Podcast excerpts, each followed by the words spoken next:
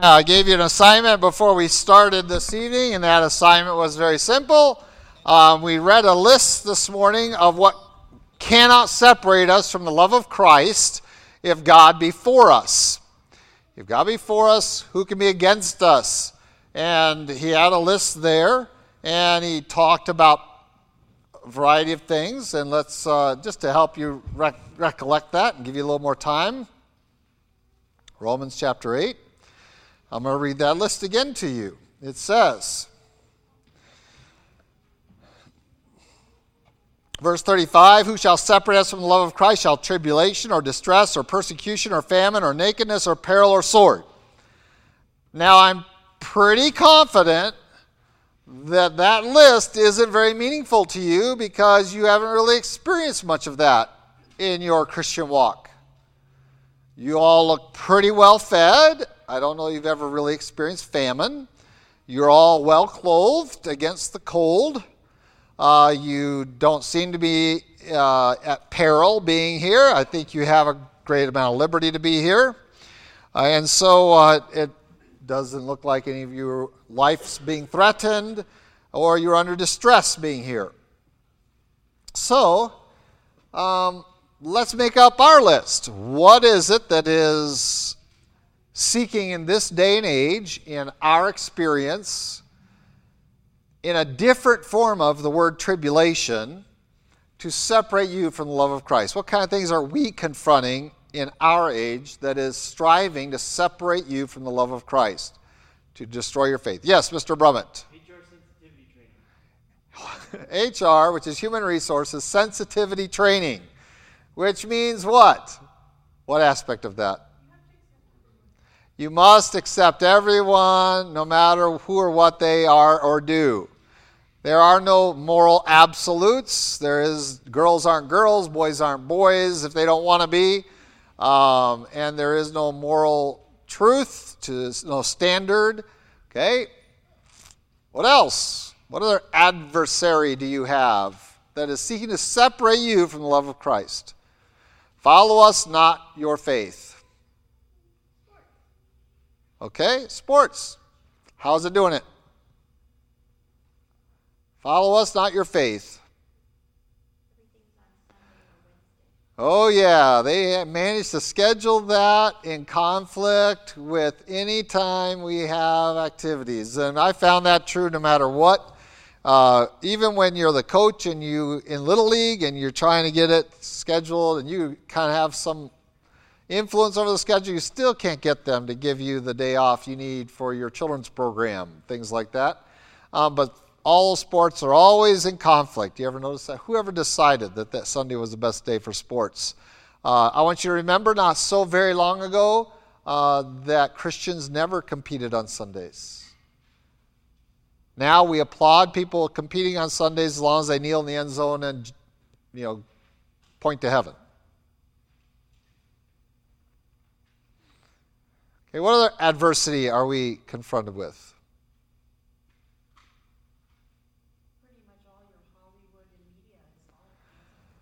All right, you are confronted with media, images, and ideas and philosophy that is not just subtly anymore anti God's word and truth and God Himself, but is blatantly saying that you are a bunch of wackos if you believe the Bible and follow God and His word as literal truth that you are completely whacked out. And that is Hollywood's official stand, and, and uh, we see it blatantly thrown at us. Uh, we just had to stop watching modern television because you couldn't get one episode by without uh, a homosexual being thrown at you, and they're never the criminal, they're the victim, uh, and things like that. And so it just couldn't be there. And so the violence, the immorality, uh, and quite frankly, there are things that they are putting forth that are blatantly and just flagrantly in direct opposition to God's truth. We call that blasphemy. Okay, what other opposition do we encounter? Seeking to separate us from the love of Christ. Yes, we do.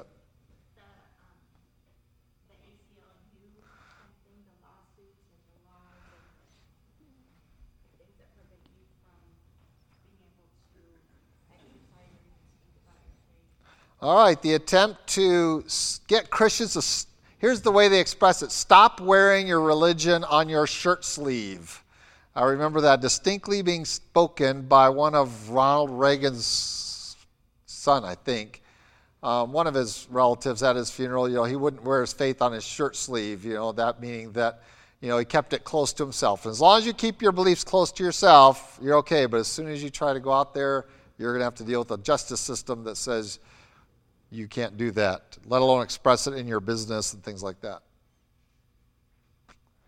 It's okay for the op- for other people to do that, but not for the Christian community.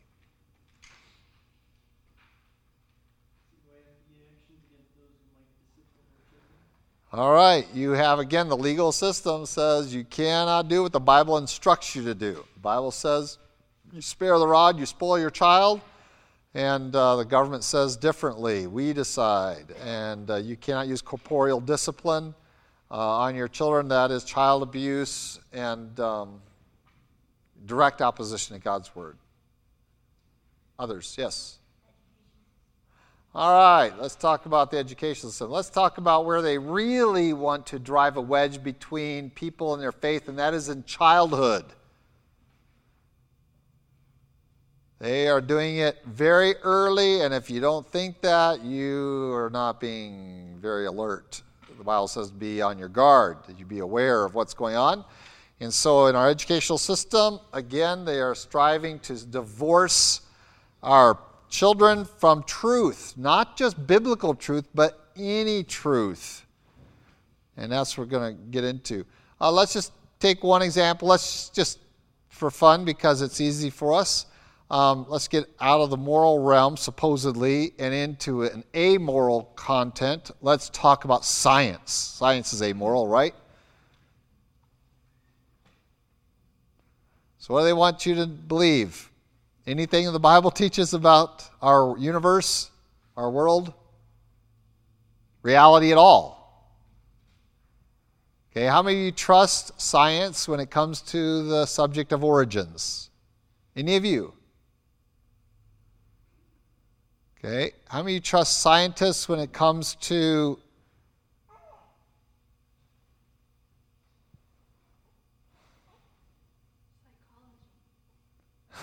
That's not even a science. Psychology isn't even a science. That's yeah, they try to make it that.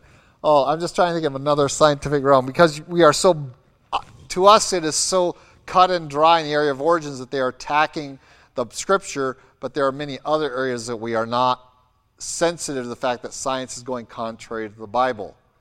Uh, and so when the Bible says something and science says differently, uh, there's a conflict and we have to make a decision. Uh, and so the Bible describes our world, it describes his interaction with it. Uh, so let's just uh, identify can we just say that science in general is willing to lie to oppose God? And if that's true in one category that we have no problems adhering to, is it true in other categories? Was Einstein correct? Is there, is there such a thing as what he invented? Theoretically, all of Einstein's work pretty much was theoretical. And you do know that he was not accepted by the most brilliant man of his age, which who was who? Huh? Most brilliant man of the age in Einstein's period that said Einstein was full of it was a man named Tesla. Said Einstein's just making stuff up. Tesla didn't survive. He didn't jump on the bandwagon. So we have our adversaries. They're real. They are working overtime to separate you, your children, from their faith. Others. More blatant. Yes. All right, women's liberation has been around since the 70s, late 60s, sexual revolution, and 70s really was the women's lib movement. And uh, it has disrupted entirely the family, the concept of the relationship between husband and wife, and women in the church, things like that. Uh, very good. Another one.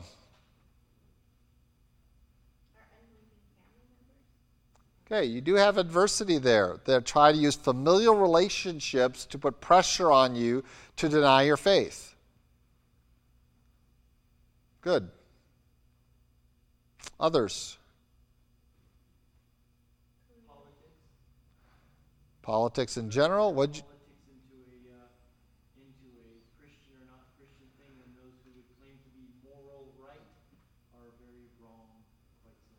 Right? We replace Christ with a political agenda, and that's really not going to benefit.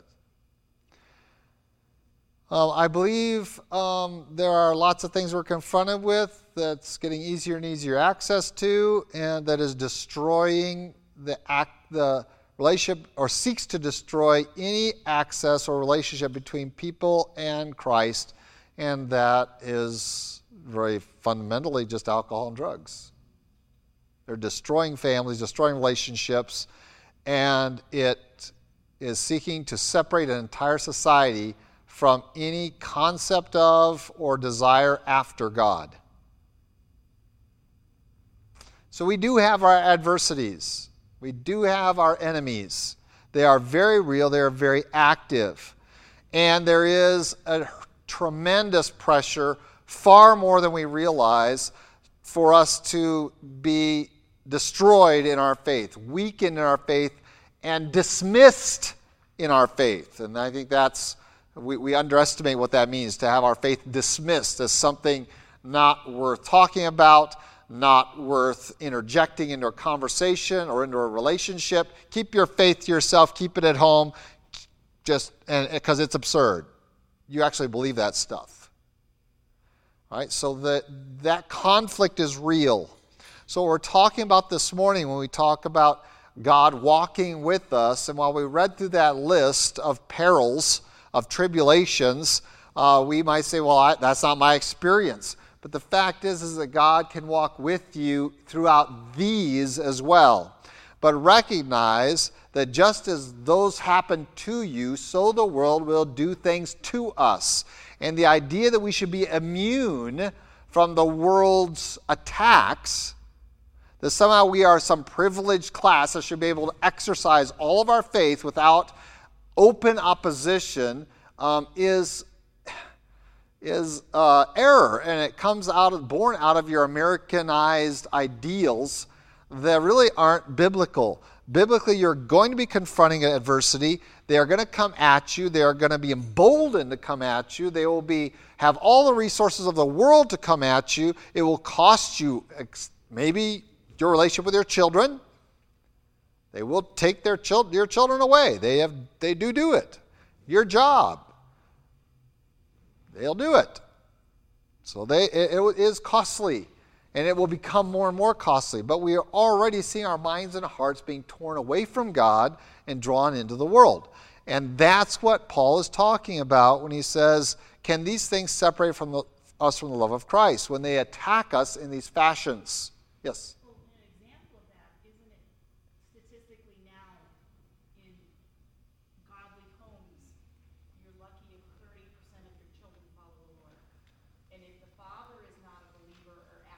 Yeah, depending upon what who's doing it, Pew Research usually is the one we follow. Um, they're seeing that we're just losing our children out of our out of, right out of our churches. They're just once they get of age, 14, 15, 16, they're just disconnected. The only way churches are keeping them in is with elaborate, extravagant programs to try to keep them entertained, and that doesn't usually last too long, and pretty soon they're gone and you don't see the young adults in, in there because they're already messing up their lives and very active, both uh, drug abuse, sexual activity, um, and just uh, engaged in the world. Worldliness defines them. So, this is what we are confronting. And so, we are called to be more than conquerors through Him who loved us.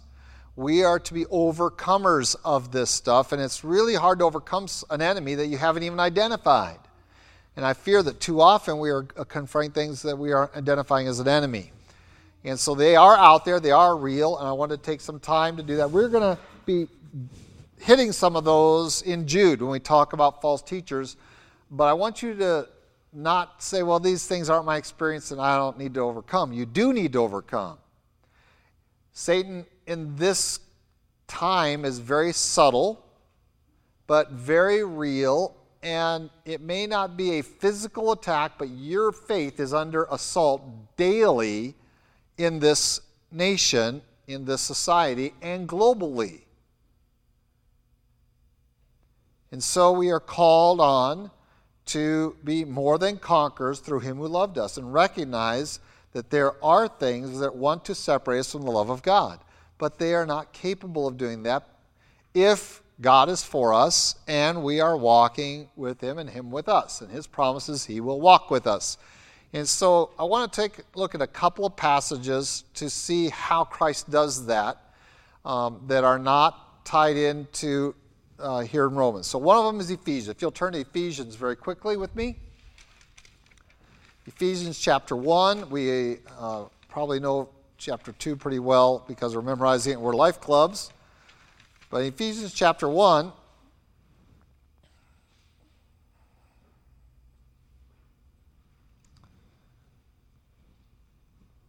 We want to pick up in verse um, 11 of chapter 1. It says, In him also we have obtained an inheritance. So he's talking about your future. Are you going to be preserved all the way to your inheritance? Being predestined according to the purpose of him who works all things according to the counsel of his will, that we who first trusted in Christ should be to the praise of his glory. There's the idea of the glorification there in him you also, after you heard the word of truth, the gospel of your salvation, in whom also, having believed, you were sealed with the Holy Spirit of promise, who is the guarantee of our inheritance until the redemption of the purchased possession to the praise of his glory.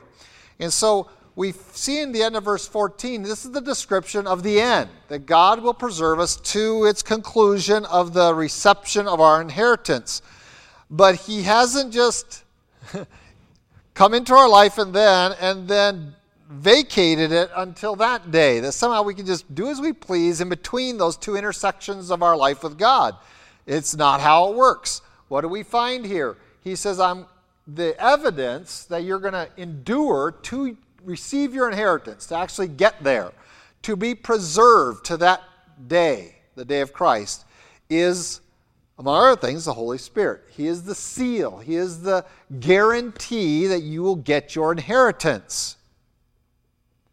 So, is the Holy Spirit's life intersecting with yours or intimate with yours? For the true believer, what should it be? Intimate, right? We talk about the Holy Spirit being resident within us, that we are filled with the Holy Spirit.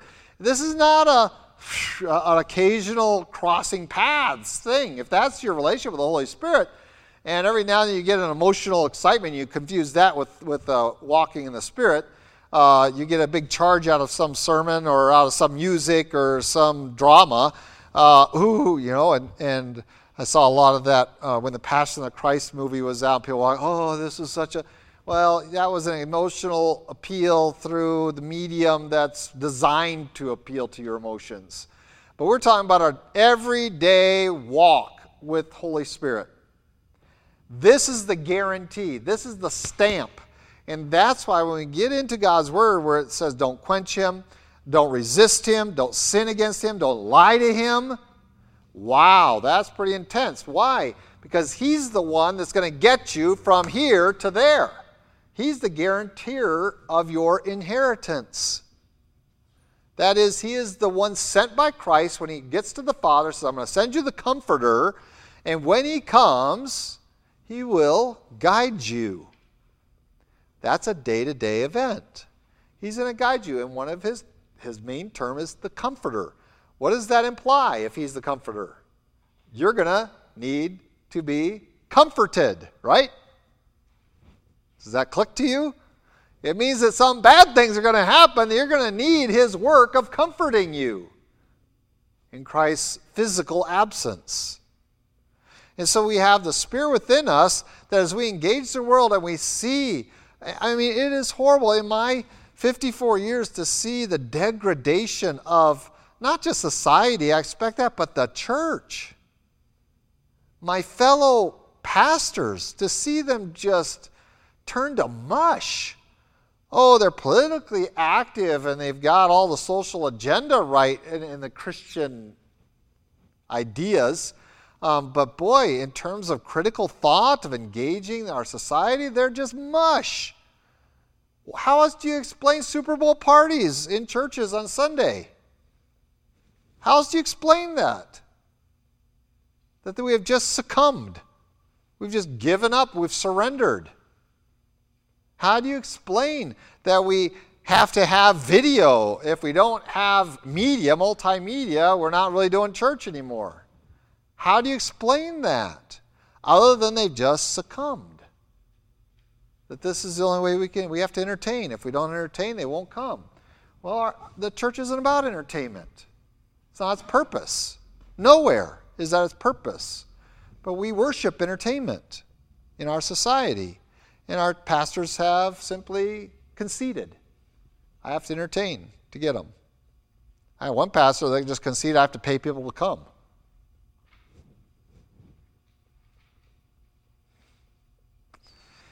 So we watch it all degrade and we say, well, where is the Holy Spirit? Because the Spirit is going to lead you into truth, it's going to guide you and comfort you. That is, that you're going to experience these losses. I mean, famine, nakedness, peril, the sword, tribulation, those are pretty substantial losses. Would you agree? And we're experiencing substantial losses, and part of the Holy Spirit's to get you to endure is to comfort you. Well, if we're not in tune with the Holy Spirit because we're not walking in Him, we're resisting Him, we don't like to be convicted, we don't like to be told we do because we're Americans, we do as we please. Um, and I got three scientists behind me that'll agree with me and a lawyer. And that's all you need. If you got three scientists and a lawyer, you must be right, right? So, where is our dependence on and our engagement with Holy Spirit? He's the one that's going to help you endure, comfort you along the way. If we are quenching Him, that is, putting a wet blanket over Him, removing the fuel that He uses to work in our life, and what is the fuel that God uses to work in our life? It's the Word, Spirit's sword. You're going to not have the comfort you need, and you are going to succumb. You are simply going to be spiritually crippled to the point of faithlessness. And that's what Paul's concern is. That's what Jude's concern is. Uh, that's what the writer of Hebrews' concern is. You are going to be so downcast because you're not walking the Spirit at the affairs of this world that you lose faith in God. And then where are you? You have no hope at all. You are in miserable condition. So the Holy Spirit is the guarantor of our inheritance to come. He is the one that's going to be intimate with us to guide us through and to comfort us through perilous times before his coming. Let's go to Hebrews chapter 4. See it from another perspective a little bit. That's the Holy Spirit. I want to talk about another one.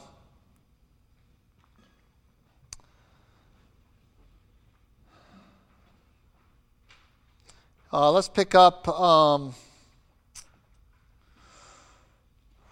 let's pick up in verse 8. For if Joshua had given them rest, then he would not afterward have spoken of another day. There remains therefore a rest for the people of God. For he who has entered his rest has himself also ceased from his works as God did from his. Let us therefore be diligent to enter that rest, lest anyone fall according to the same example of disobedience. For the word of God is living and powerful and sharper than any two edged sword, piercing even to the division of soul and spirit and joints and marrow, and is a discerner of the thoughts and intents of the heart. And there is no creature hidden from his sight, but all things are naked and open to the eyes of him to whom we must give an account.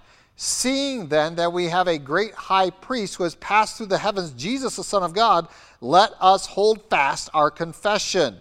For we do not have a high priest who cannot sympathize with our weaknesses but was all points tempted as we are, yet without sin. Let us therefore come boldly to the throne of grace that we may obtain mercy and find grace to help in time of need. And so we have two other resources that we talk about. And again, these aren't intersecting your life just when you feel you have a need. Because usually your felt needs aren't real spiritual needs. I hate to tell you that. Your felt needs are not real spiritual needs. Um, your mundane frustrations with life and and even our just our bodies growing old and decrepit because of the weight of sin that's on the physical world. Um, and, and we can say oh i need a surgery. I got a baby flipped in my belly. I got pain in my back. I got i got these immediate needs. Well those are your felt needs but they aren't really that significant compared to what we're talking about here we're talking about um, that which imperils us in our faith in God. And God says, I'm right there. Look at the two things. He talks about you're going to be diligent in the rest, don't fall. And so the first thing we have, again, the Word of God, verse 12, that is there. God wants you to your rest. Think of your rest as finishing the race. You get to rest. Your rest is heaven. Your rest is being preserved. Your rest is glorified. Okay, that's the term used in here in Hebrews that we pick up in the other passages, but here it's rest. Think of rest as God finishing what He began in you, what we talked about this morning. And so here's the rest. Well, the Word of God is the way to do it. But secondly, that exposes what's really going on in your heart. Those needs are real. And most of us don't even want to touch them. Am I really living for God? Are my priorities really biblical? Do I really see the world as evil? Do I really think that scientists are trying to separate me from the love of God? Do I really believe that this television program is trying to move me away from following after God? Do I really think that sports is more important? Do, do I really want to challenge the idea that what's more important, sports or God in my life? Or money in God? Or anything in God? That's a real spiritual need that most of us aren't willing to face. In our society, there is no call to it. There's no call to really deeply examine our ways, consider our ways. The Old Testament prophet said, Consider your ways, consider your ways, consider. He kept saying it. And no one did. And I kind of feel like that today. You yell at people and you, and you beg people, you cry at people, you, you explain to people, consider your ways, and they don't want to. That is the greatest spiritual need we are confronting in our age because no one wants you to consider your ways. Just do it. Sound familiar? Just do it. Just do it. Isn't that the big motto? Just do it. No, think, consider your ways. Are you living a life that is, a, that is right with God? And so the Word of God is that which exposes your thoughts, your intents, your priorities, your, your life and we don't like it. And so that's how you that's why you resist the Holy Spirit, and the, that's why you don't enjoy time in God's Word, because uh, we don't like what it has to say. We don't want to do that hard, serious stuff of considering what's important to me.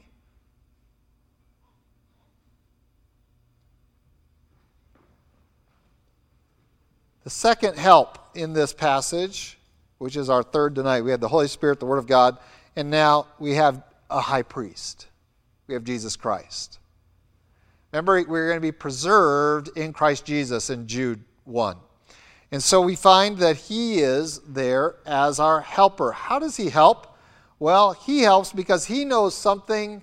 He has an experience that isn't shared by Holy Spirit, an experience that isn't shared by the Father, and that is he came down here and became man and was tempted and was tried um, like you were. He knows, and this is really important to the argument uh, of the book of Hebrews, is that we have a priest that is familiar with our hardships. He was hungry, he's been thirsty, he was, he, he was naked on the cross, he was beaten, he was despised by men, he had enemies, he went in opposition to the established norms, he violated the religious elite and their ideas. He went contrary all the way through. He experienced all of that even the betrayal of one of his intimate 12.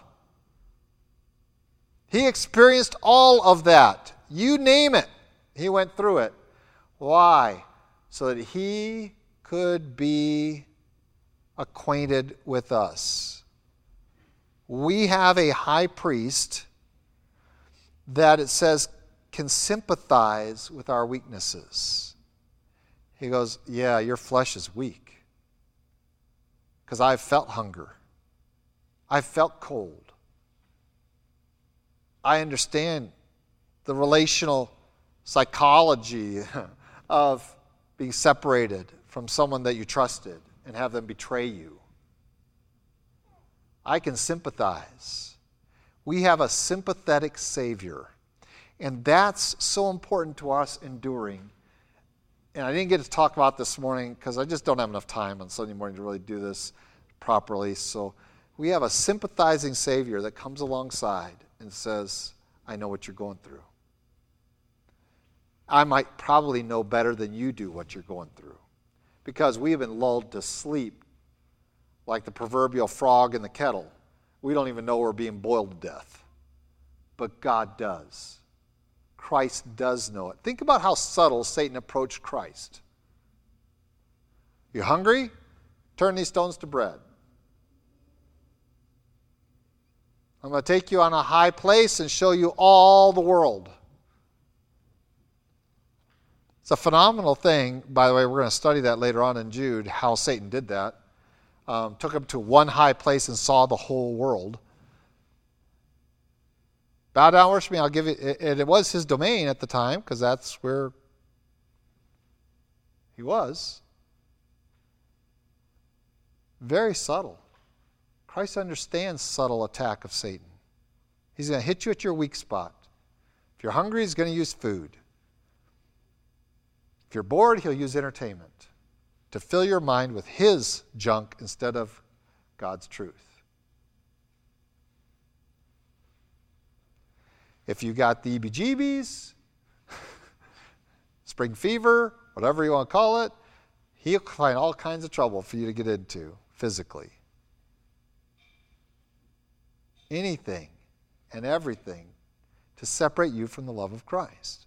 So now, the love of Christ and loving Christ aren't a priority anymore. Well, I love the things of this world. They taste good, they feel good, they look good. I'm impressive. And it's sad because that's all there is. And then this world's gone. And then what?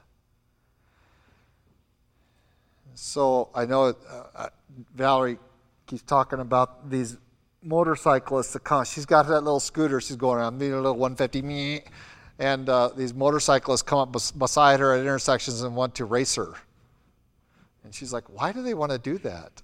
It's like obviously they're got some issue. They got to prove something that their motorcycle is stronger than my scooter.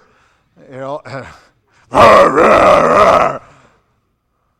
What's they trying to prove? What are they trying to accomplish? They're trying to get a self image that has been devastated from their motorcycle because they have no spiritual truth in their life. So all they can grasp at is these empty, worthless things. It's no different than a woman making up her face to look like a model or something. Is that who you are? Is that all you got? Because it washes away. I hate or wears off. I mean, if you try to, you go to bed with it and see what you look like in the morning. Okay, um, it doesn't last. And so let's not make our identity about that. But the world has nothing else to grasp. And so we have a high priest that understands what you're going through. He was told, Can't you just get along? You know, remember, um, you know, even he had to tell Peter, Get behind me, Satan. You know, you don't need to be crucified. Don't talk like that. You don't need to be crucified. Yes, I do. Get behind me. You know, let's just pay our taxes and get along. Well, should I have to pay taxes? I'm the King of Kings and Lord of Lords. Oh, go fishing and pay the tax. The temple tax, by the way, that he was the Lord over, his temple. The one they're actually supposed to be paying it toward was him, not from him to him. And so we find God knows. He knows what you're going through. He knows the opposition is real better than you do. And He is there every step if we will allow Him to come with us. Instead of just praying to God when we're in an automobile accident or some tragedy happens that we weren't expecting or weren't expecting. Um, that's just an intersecting relationship with God, and that's not what it means to endure and have faith that trusts in the living God. And that's what he, Ephesians talks about that you who heard, believed, and now you believe, you have the guarantee of the Holy Spirit. If you really believe, and you really trusted in Christ fully, you're understanding this is not an intersecting relationship, this is an intimate, alongside of relationship. Um, literally, one of the terms of the Comforter means to come alongside of. That's what the Greek really means. He comes alongside of you, holds you up, sustains you, guides you, grabs you by the arm and says, Let's go. You got me with you. Because Christ knows you need it. Because he was here in the flesh and he knows he had his he knows your weaknesses. Because he was there. And maybe that's one of the reasons God is so patient with us to wait for us to get it, that you can't go it alone, that you have opposition you don't even understand is out there, and that you aren't ready to recognize that you don't take the time to consider your ways. You just do what feels best because you are driven by your flesh instead of your spirit. And we should be driven by His Spirit altogether. And once we set our mind on the finish, to finish the race, the inheritance, the completion, the, the, the preserve that is made for us, um, the rest that is waiting for us, once that becomes our longing, now we look at God's Word, the Holy Spirit, and Jesus Christ very differently. And so He has given us this great benefit. I want to challenge you and keep challenging you to recognize you have enemies. We're going to deal with some of the enemies you talked about tonight. I'm glad you brought them up. I, am going to interject a few others. Um, they're real. So don't think the book of Jude is, is not relevant because you don't have those same exact issues in your life. You have massive amounts of opposition that is so subtle that we have fallen asleep at the wheel and don't even realize how, danger, how much in danger we are. But there's going to be a sudden, very fast stop collision and uh, many have confronted it and lost their faith. Can we do that? The Bible seems to think so.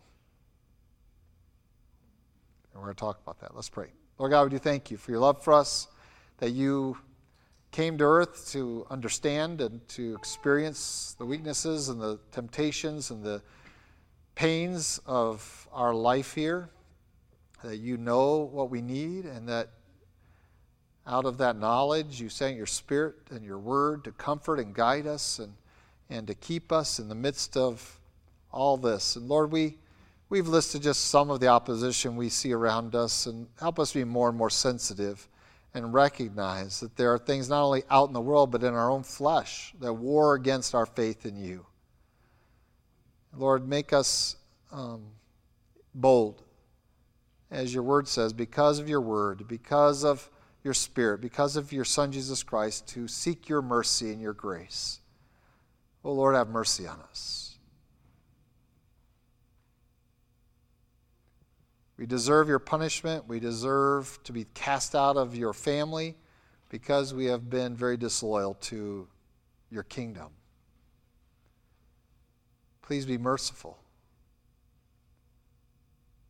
Extend your grace to us that we might walk more worthy this week than last of the calling that you've put upon us. That we might be more guarded in our walk and cherish the time we can spend with you and your word, with your people. To your honor, praise, and glory. In Christ Jesus' name, amen.